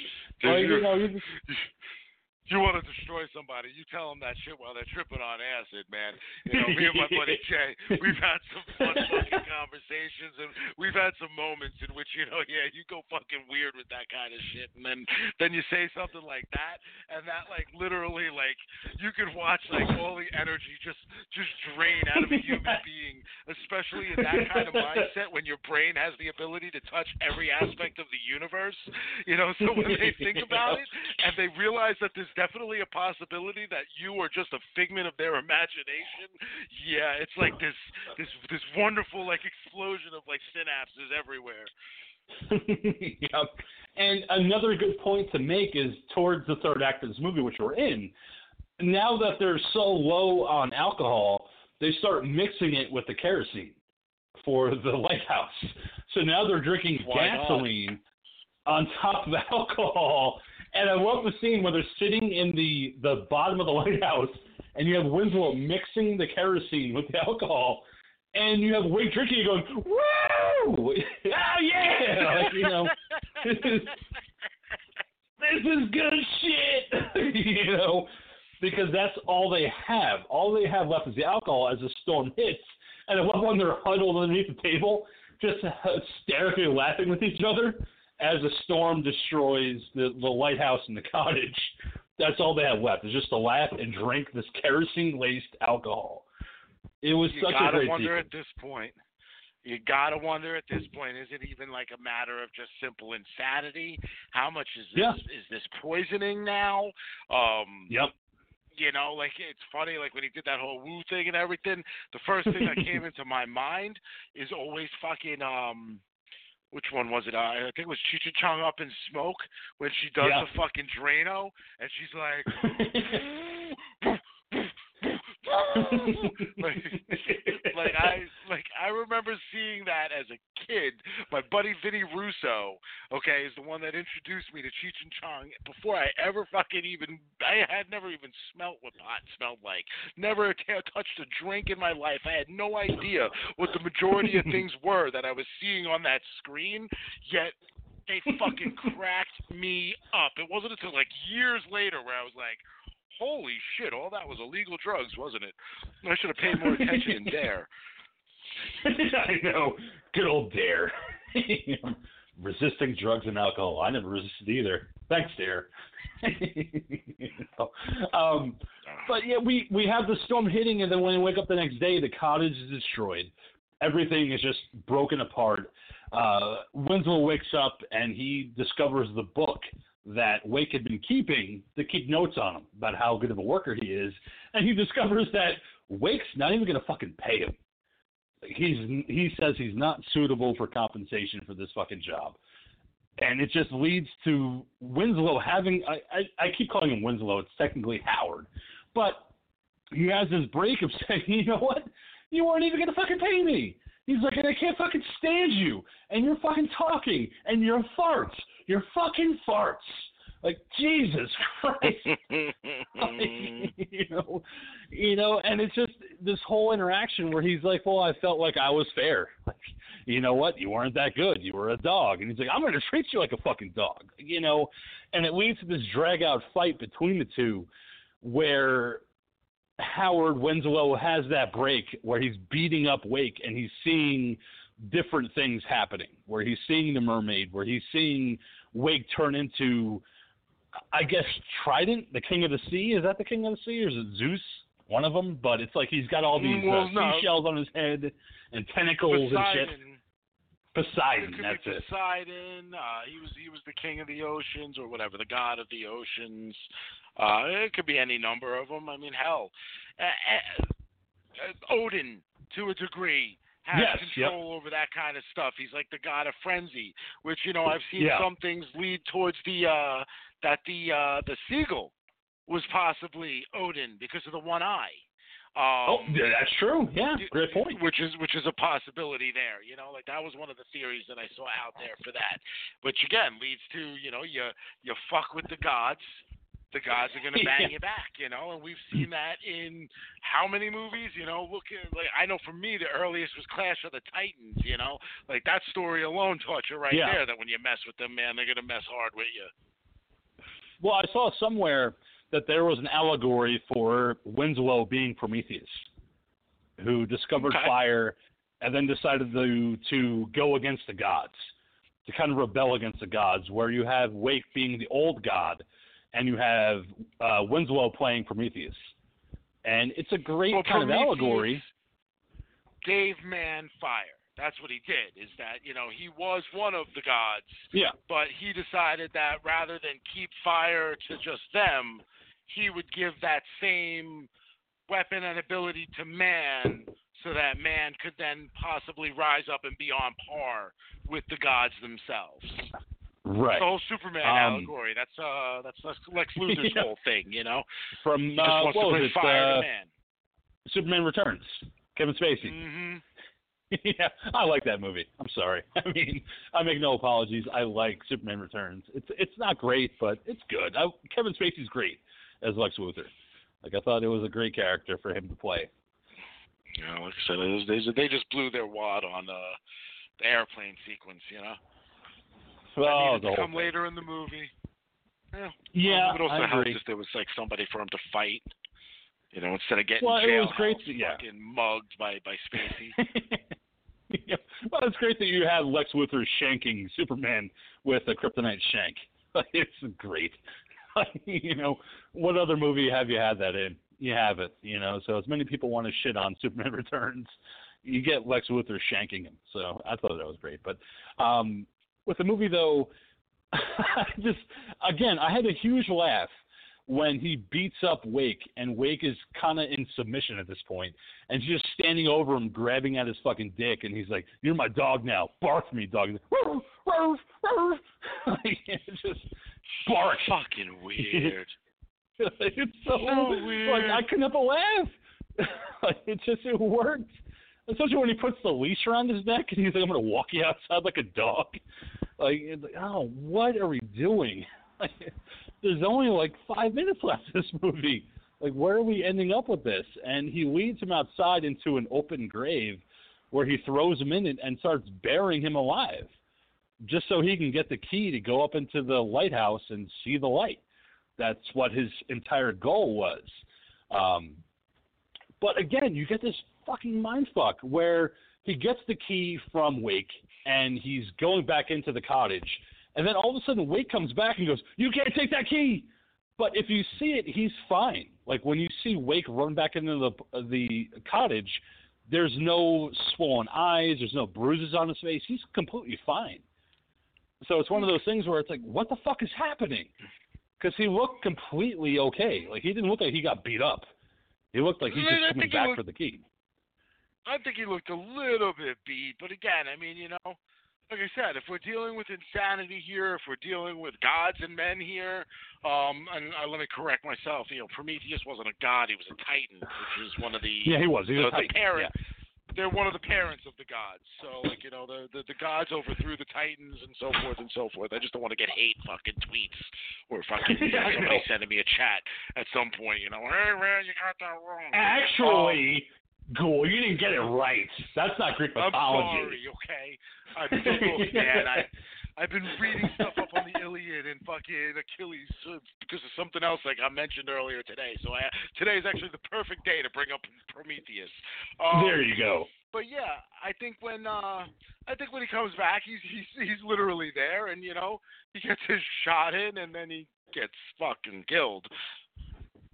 He gets the axe hit into Winslow's shoulder. But like I said, it Mhm. looked like he was fine. So again, we keep going back to purgatory, we keep going back to hell. So it's like, well, maybe this is just a repeat, and this is actually Wake being fine and coming back to hit him. But Winslow gets the upper hand and gets the axe and just wails it into his head, so he can get the key and go up to the lighthouse and finally see what the fuck this light has.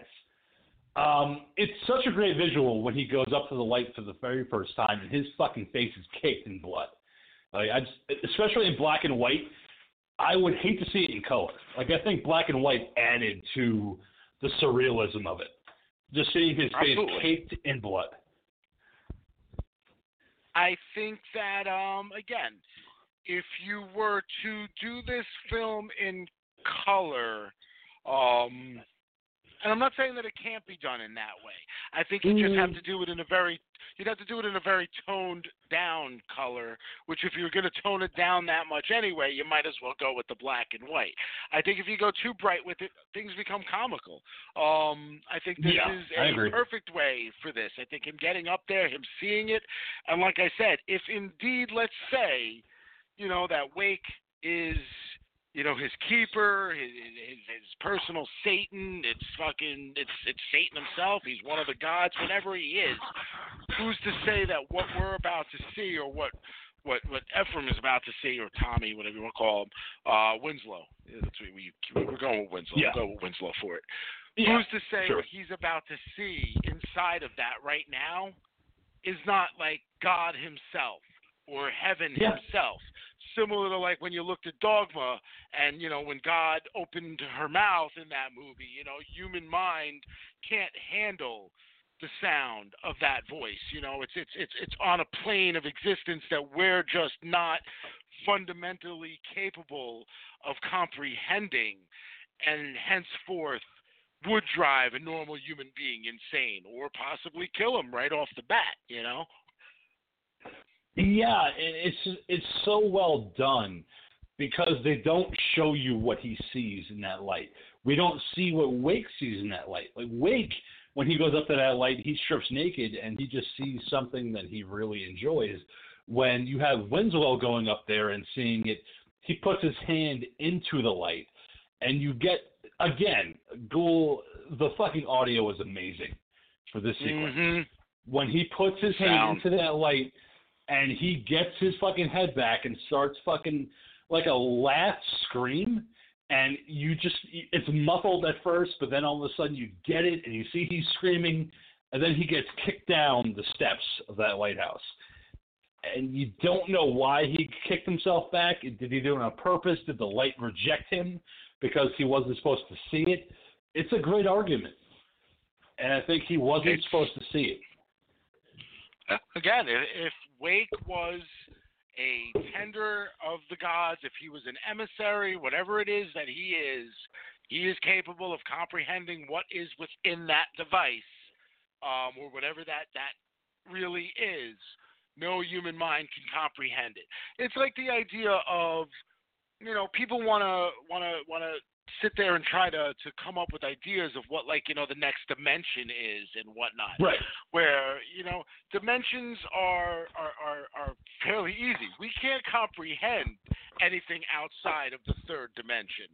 You know, I know people like to kind of like throw out there, you know, time and space and this and that, but that actually doesn't work you know the, the dimensions are, are, are, are literal measurements you know? So when something's on a on a single dimensional plane it's just a it's just a line. When you give that line width and height it becomes two dimensions. When you give it depth now you have three planes of dimension so you have you know your length your height uh, your width your height and your depth. Um so we can't conceive with our minds what is beyond that because we don't have the capability of seeing beyond that. Just like something that lives on a two dimensional plane could never conceive what a three dimensional world looks like. And something on a single, would, if you were to show them what a fucking 3D world looked like, their fucking head would probably explode, you know? That would be like trying to sit there in one of those things. The, uh, you see them in Ant Man, the fucking sugar bears or whatever they're called. But yeah. They're like little tiny microscopic weird fucking The water things. bears. That would be like sh- that'd be like trying to shrink down and give them a fucking you know an entire education on, on I don't know string theory. You know what I mean? Those things would like Yeah. that, that's what our brains do when really when, when we're put into this into this kind of scenario. The other thing that this could possibly be, and it's completely conceivable, is that both of these fucking guys are completely 100% out of their mind, and that all he's looking at is a light.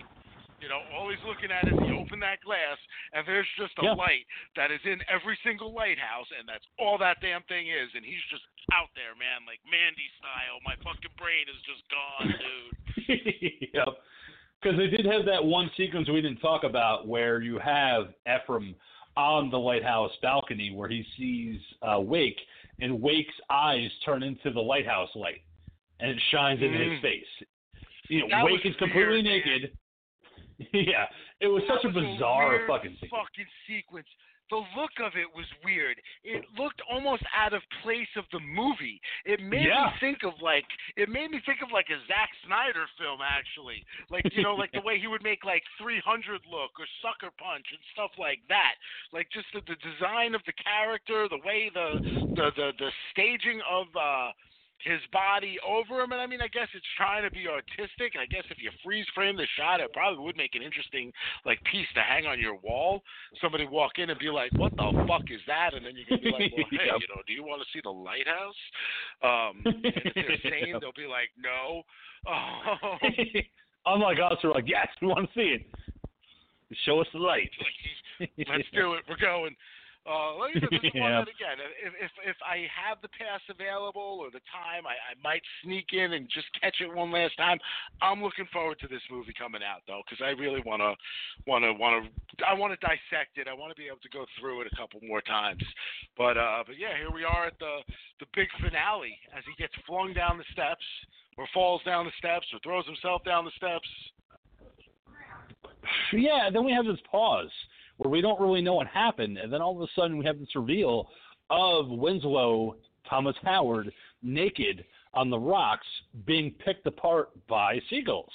His eyes have been pecked out, and his fucking liver and all his guts are being extremed out for the seagulls to peck at as we close out. And it's like that's his ultimate fate um, of being pecked apart naked for some reason by these seagulls, and that's also leading into Greek mythology with Prometheus, and that was his punishment. Was he was stripped naked and he would have his innards being pecked out by different kind of buzzards, but they would regenerate day after day, and that was his internal punishment. So again, Well, I think it was his- allegory to Prometheus. It was specific. It was his liver, and it was like an eagle. He was like chained to it. Okay, and, so there you go. The whole thing. He was gonna, yeah. That that is what he had to deal with, and yeah, you know the weird thing with this is, is and you know what, it, it, it'll never change. Anytime I see anything that slightly resembles a bird about to eat a human or is eating a human or is pecking and eating like the innards and their guts and all of that kind of stuff. The first thing that always comes to mind is that the uh, the Tales from the Crypt episode with um fucking now his name's fucking completely escaping me. He looks like Rob Lowe, but he's not Rob Lowe. Anyway, he's like trapped in the desert and he's uh and he's wa- and basically at the by the end of this like he's trying to escape a cop and he was like handcuffed to the cop for the entire episode and finally gets away uh, he finds like the key or something, or he saws off his hand or something like that, and this and these, these buzzards are flying around him the entire episode, and finally he like collapses. He's getting he's yelling at these buzzards the entire episode. And finally he's laying there, and like he's he's kind of resigned to the fact that he's gonna die, and it ends with this one fucking vulture or buzzard like landing on his chest, and like he kind of picks his head up a little bit, and the damn thing just shoots its beak forward and pulls his fucking eyeball out of his head, man. That's fucking hardcore. Um, but again, I give a lot of credit to Robert Pattinson for actually being in that sequence. You know, because that's actually him nude on this rock. You know, being having you know practical effects wise of having his innards being pecked out by these seagulls. I mean, that, again, I give a lot of credit to him for doing that because I'd be freaked out the entire time having to lay prone and naked on this rocks and being pecked at by these seagulls. Can we cut? Can we just call it a day? You know, because I'm I'm kind of uncomfortable. But again, it just it made me appreciate what he did for this movie even more. Yeah, no, again, I think both performances were great. Uh, you know, Dafoe is Dafoe. He's always going to do odd things. He's always going to do indie movies. He's always going to he's always going to be up for something like this. So I think for Pattinson, this was a bit of a risk. This was him kind of getting himself Yeah. a little bit ugly, and uh, and going there. You know, this is a guy that's kind of been poised as like a, a teen heartthrob, you know, for for everybody. He's our next Batman, you know, which again, girls are all going to be like, "Hmm." I think what they're hoping to get is the same reaction to Batman this time that they got to Jason Momoa as Aquaman. You know, so hey, let's you know what? Let's get all these girls in the audience. Look what happened when we we cast a a sexy lead as our Aquaman. You know, we got all these people. We made over a billion dollars. You know, let's let's do this again. Um, so I think this was good for him. I enjoyed his performance. I again, I got out of this movie, and I don't know. Still to this day, I don't know if I like this movie or not. But I'm okay with that. You know, there's sometimes I walk out of a film and I'm like, wow, you know, that film didn't deliver this, that film didn't del- deliver that.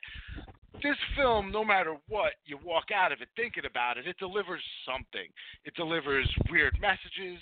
It, it gives you all kinds of interesting thoughts. It makes you, it, it gets you all over the place. It riles you up. It makes you uncomfortable. If not visually, they're going to do it with the sound effects throughout the film. Everything about it is an experience, and it's ex- an experience that is well worth going to see in the theaters. It is a complete theater experience. Absolutely, it's a theater experience. Um, and I'm looking forward to it being available on Blu-ray because I definitely plan on adding it to my collection. But it's a theater experience. You got to get that soundtrack in the theater. You got to get that surround sound of the foghorns, of the soundtrack, of the isolation, of the desolation of this uh, place. But as we close out, I want to talk about Robert Eggers' next project because he does have one because of what he did with the Lighthouse. He's got something coming up called The Northman, which is going to be taking place in the 10th century, of all things. And it's going to be a Viking revenge drama with Alexander Skarsgård and Bill Skarsgård, aka Pennywise, from It and It Chapter 2, and Nicole Kidman. So that is what he's working on right now. Okay, so what is the the premise of this one, or at least the, the idea of it? Uh, it is set in Iceland at the turn of the 10th century. It revolves around a Nordic prince who sets out on a mission of revenge against his father who was murdered.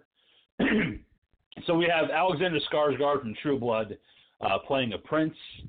Uh, his brother in real life is going to be playing his brother, Bill Skarsgård, who played Pennywise, like I said in It. And Nicole Kidman Mhm. is going to be playing the wife of Willem Dafoe, who is a king queen in this Iceland uh, centric setting. And Anya Taylor Joy, who was in uh, Split and Glass and The Witch, is going And to be playing Witch, his yeah. sister. Yeah. So okay. 10th century. Fascinating. Like Robert Eggers really knows what he's doing, and I love the fact that he's not setting any of his movies in modern times. He's going back to the 10th century for a Viking revenge story called The Northman. Yeah, well, and I was like, you know what, well, I want to see it. That's the thing, though. You can see. Well, what, what works with what he's doing is even though he's he's he's setting these films in these different time periods, the stories and and and the thought processes and and the experiences of these characters still resonate to this day. So I'm sure we're going to see that again. Whatever it is that these characters are going through in this new movie, it's going to be something that's still relatable to today's sensibilities, to today's mindset, Yeah. if not exact, to you know an, an extent. Um, it's not going to be something that's like completely 100% like, oh well, that wouldn't fly today, you know. Um, yeah, I'm uh, again, you know, seeing the witch, seeing the lighthouse. I'm certainly looking forward to to, to seeing what he's bringing. And the cast of The Northman. Like you have Nicole Kidman, you have Bill Skarsgård, you have Alexander Skarsgård, Anya Taylor Joy, um, and they said potentially Willem Dafoe is going to be in it as well. Uh, I just I love the fact that he is not afraid to go into these places that other people might be afraid to go, which is 10th century, you know, old school swords and just battle Vikings. Like it's so cool. Like especially with the Lighthouse going into 1890 Battle fight. and the witch. You know, it's it's so fucking cool that he's not afraid to shy away, saying, "I'm not going to make a modern horror film. I'm not going to make a modern action film. I'm going to go back, and I'm going to take you guys back there." Like I- that's why I But love I- Robert Eggers so much.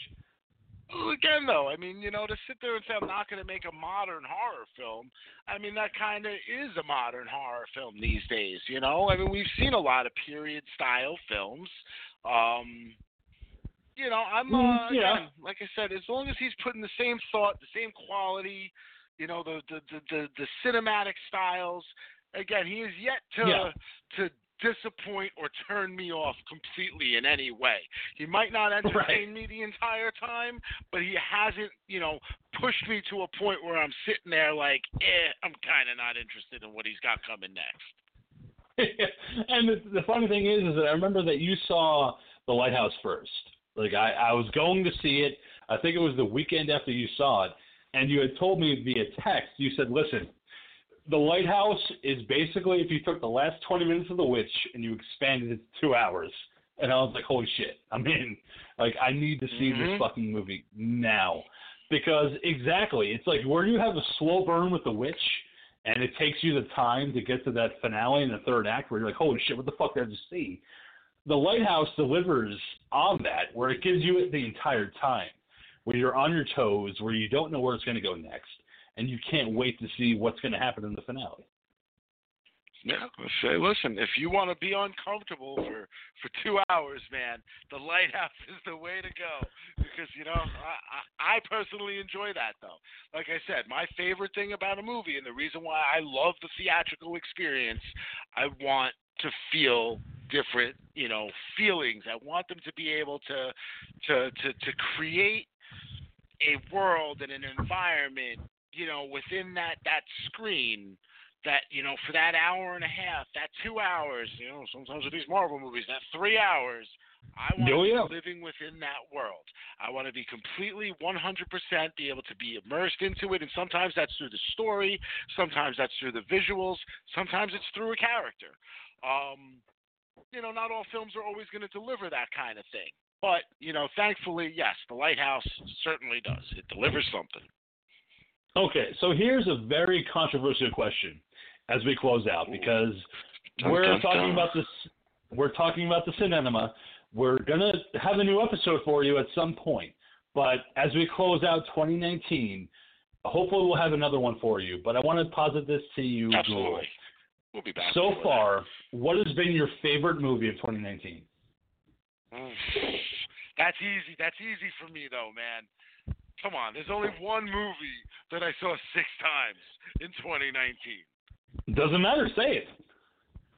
Oh, it would be fucking Avengers Endgame, man. Now, you know, that doesn't mean that that was the Right. It doesn't mean that was the the best movie of 2019, but that was definitely the best movie for me for 2019.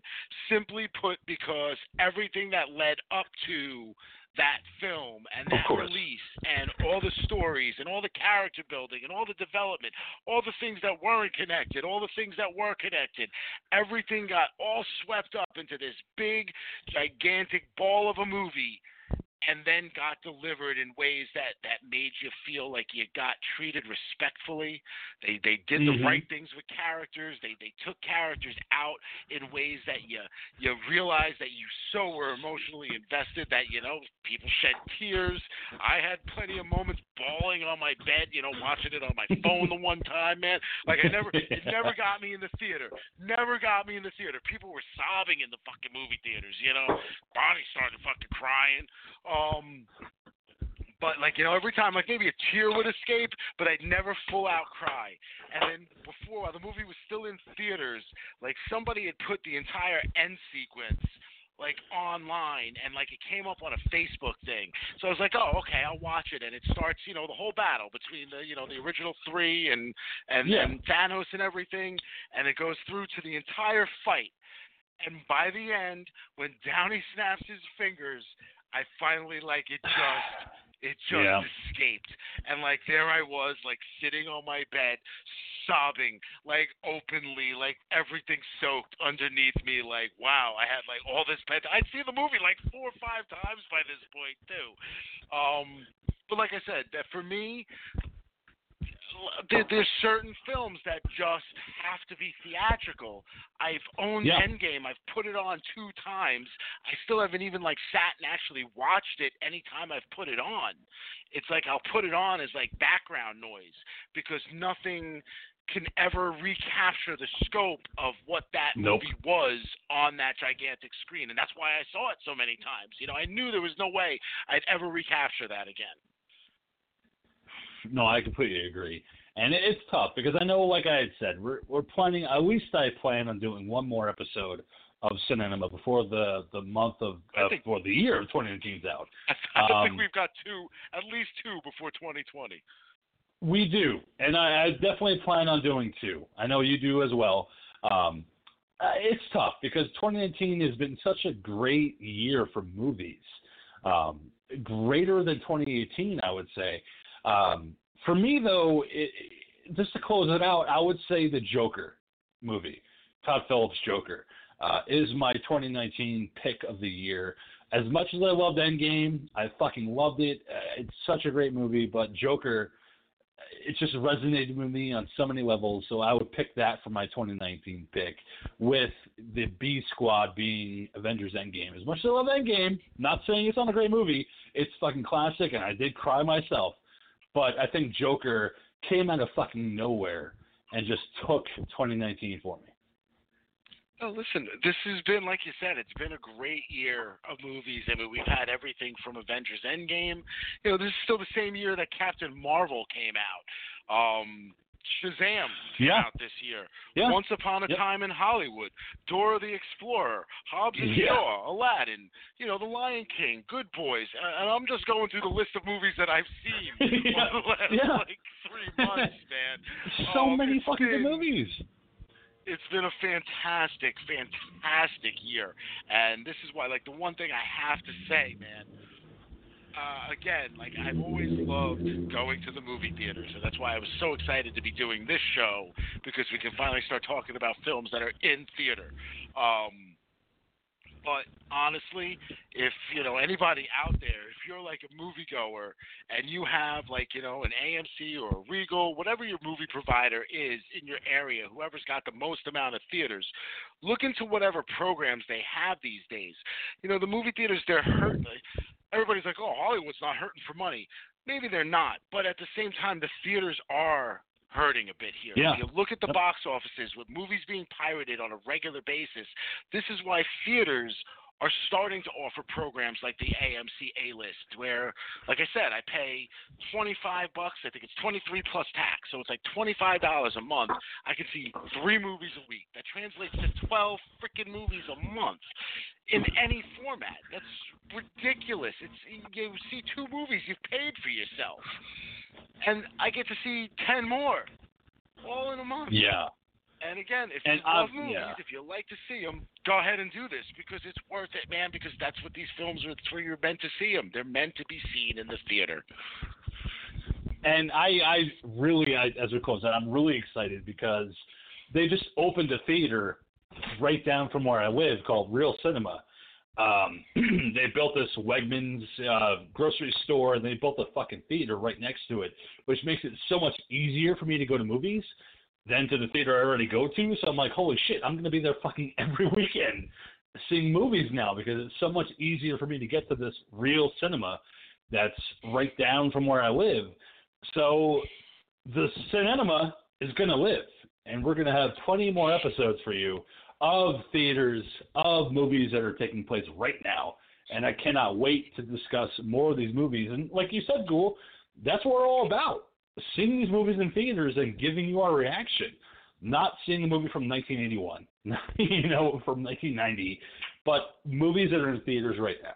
And cinema oh. is here for you to do that.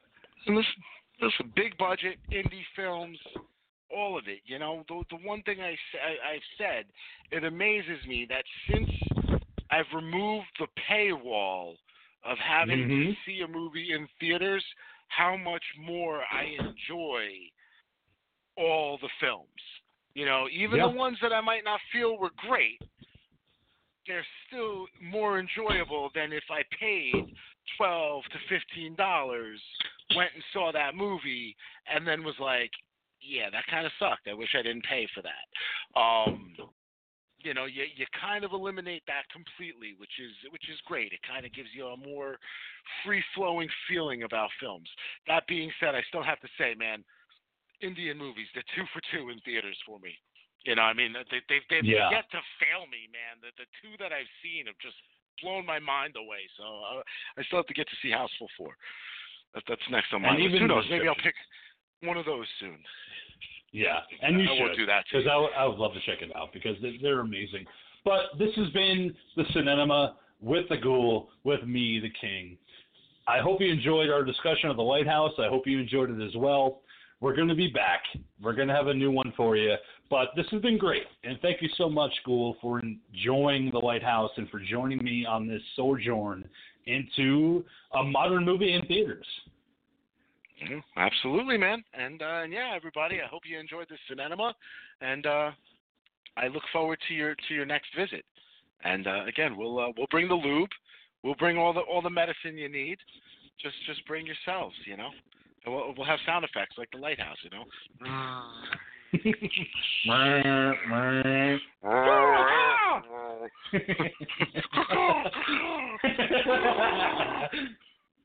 but I do think we have one loaded up uh, for our next episode of Cinenema.